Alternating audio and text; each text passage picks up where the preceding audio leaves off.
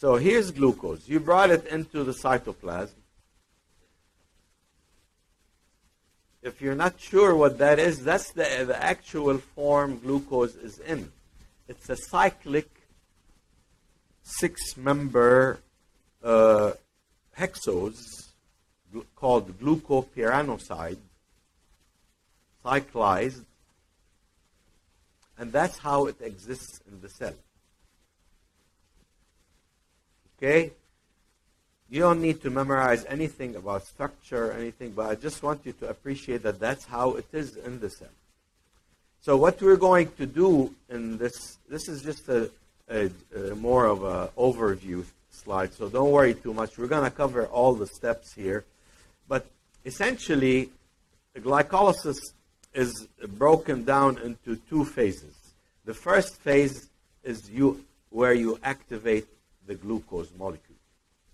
Once it's inside the cytoplasm, you activate it, you add a phosphate, and then you change it around a little bit in terms of its structure, and then you add another phosphate, and that's where the activation part of glycolysis is from step one through step three. Okay? The second half of glycolysis is where you start breaking the molecule down, the activated form, if you want, down to get energy in the form of either ATP or NADH. So glucose is a six carbon molecule, hexose, six carbon sugar. At the end of glycolysis, after nine steps, you will get a three carbon keto acid called pyruvate. But you start with six. So you have to balance that equation. So you get two pyruvates. Two times three equals six. Okay? You don't lose anything. There's no black hole anywhere. Okay? So you got to account for the carbons. Okay, so here's the big picture. We start with glucose. That's inside the cytoplasm. You activate it. Once you form this molecule, you actually trap it inside the cell. It can't go anywhere. Okay? Once you phosphorylate, you add a phosphate to glucose, it's no longer able to leave. Okay, so that's very important. Then you're going to go through an isomerization here, change glucose 6 phosphate to fructose 6 phosphate. Then you add another phosphate to form fructose 1 6 bisphosphate. These, the, these first three steps are, if you want, the activation of glucose to allow the rest of glycolysis to occur. The rest of the way, you're going to produce energy in the form of NADH. You're also going to produce energy in the form of ATP, not shown here. So you will have two types of energy molecule produced from glycolysis. This is the aerobic conditions where you have enough oxygen, plenty of oxygen, and that's in most tissues. Anaerobic glycolysis,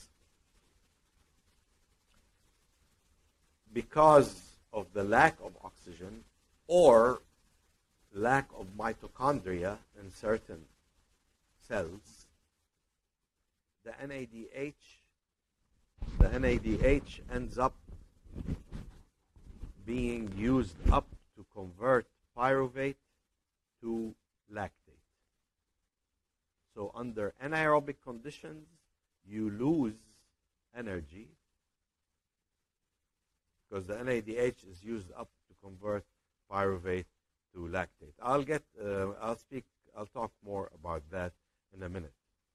So here's the overall big picture of you hear me okay okay if you if if i fade let me know because You know, I that's sometimes it's hard for me to uh, know exactly how the sound is across there.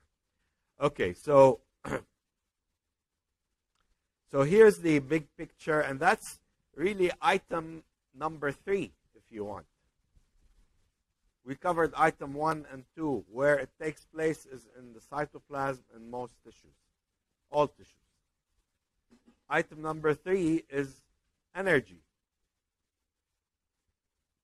You use two ATPs initially in those preparative state, if you want, the energy investment phase.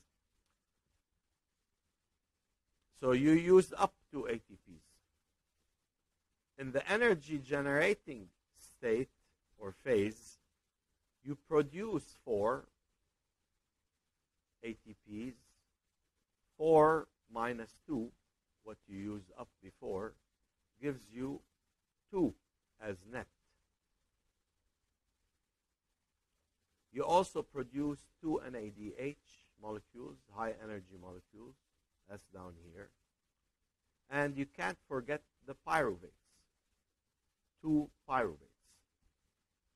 So that's the overall yield from aerobic glycolysis. Two NADH, two ATP, and two uh, pyruvates.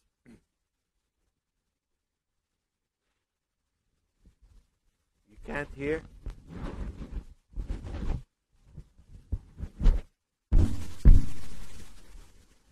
Better now?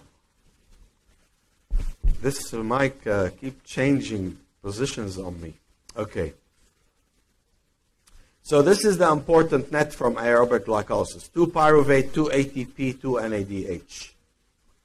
Uh, again, the importance of pyruvate is pyruvate can be further oxidized later on by separate pathways, all the way to CO2. And those pathways are going to provide significant amount of energy.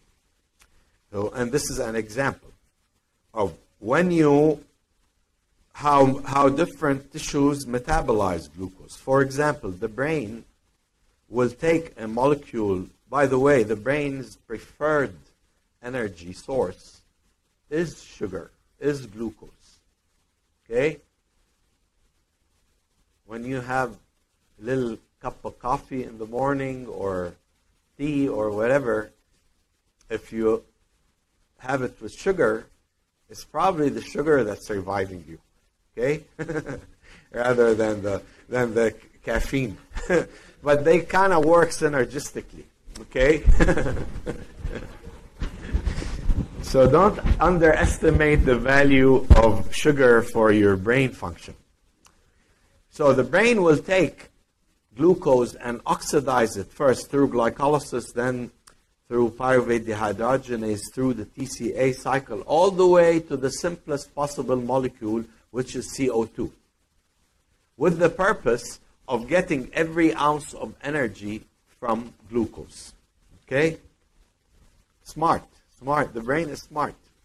It wants to use as much, get as much energy out of glucose. The liver can do the same thing, but the liver has alternative pathways. It can, under specific conditions, uh, go to lactate. It can actually use some intermediates along the way to, to make fat, to make fatty acids and uh, triacylglycerol. Okay? But importantly, the liver, although this has not to do with glycolysis right now, the liver is uniquely uh, able to make glucose,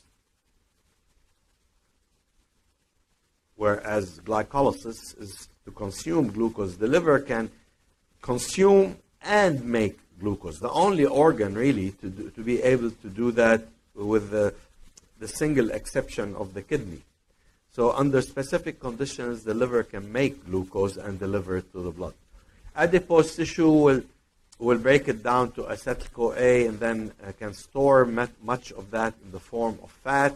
Muscle, similar to the brain and liver, can go all the way to CO2 under anaerobic conditions can produce lactate. This is unique here, erythrocytes. The last thing that erythrocytes can produce from glucose is lactate. They can't go any further. And the reason being is that erythrocytes or red blood cells don't have mitochondria. Mitochondria are very important in the conversion of pyruvate or oxidation of pyruvate all the way to CO2. All of that occurs in the mitochondria. And the conversion of high energy molecules like NADH and FADH2 into usable energy as ATP also occurs in the mitochondria. So the absence of mitochondria in red blood cells prevents them from using NADH. Therefore, they use that NADH to convert pyruvate to lactate. In essence, red blood cells are anaerobically doing performing glycolysis. And because of that their output of energy is much less. They produce just two ATPs from glycolysis. The NADH is used up in the conversion of uh, pyruvate to lactate this is kind of the big picture. I'm not going to spend too much time on it, but I want you to see here's glucose, here's pyruvate. There's nine steps. We're going to go through all of them here, but I want you to pay attention to a couple of things. And these things are in this uh, yellow uh, labels. And that really brings us to the item number four, where is going to be very important. These here are rate limiting enzymes. Step one, there are two of them actually hexokinase slash glucokinase, two isozymes, PFK1 and pyruvate kinase. Three regulated steps. Those steps you want to really pay attention to. Okay? And once we go get to each one, I'll tell you what you want to pay attention to. Okay? The second group here, glyceraldehyde 3-phosphate dehydrogenase and phosphoglycerate kinase, these guys produce energy. So you want to know where the energy is produced. Okay? Always remember, your end point can be either pyruvate or lactate, depending on the aerobic conditions or anaerobic conditions.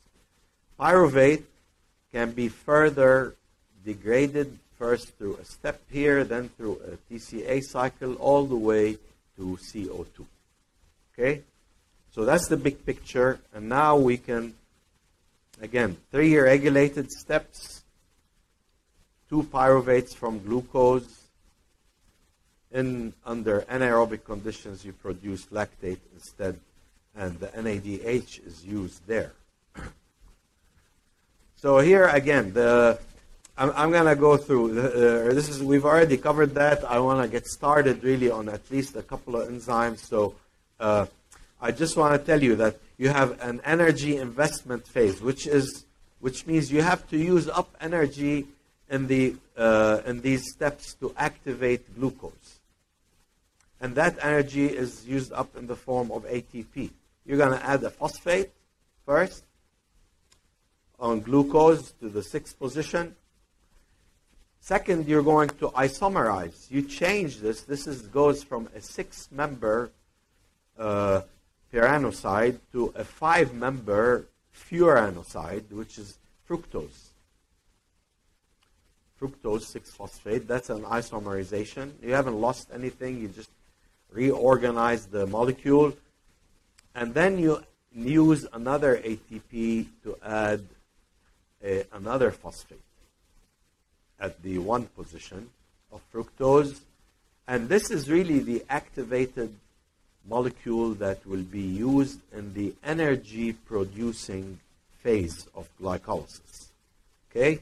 So the energy investment phase uses 2 ATP.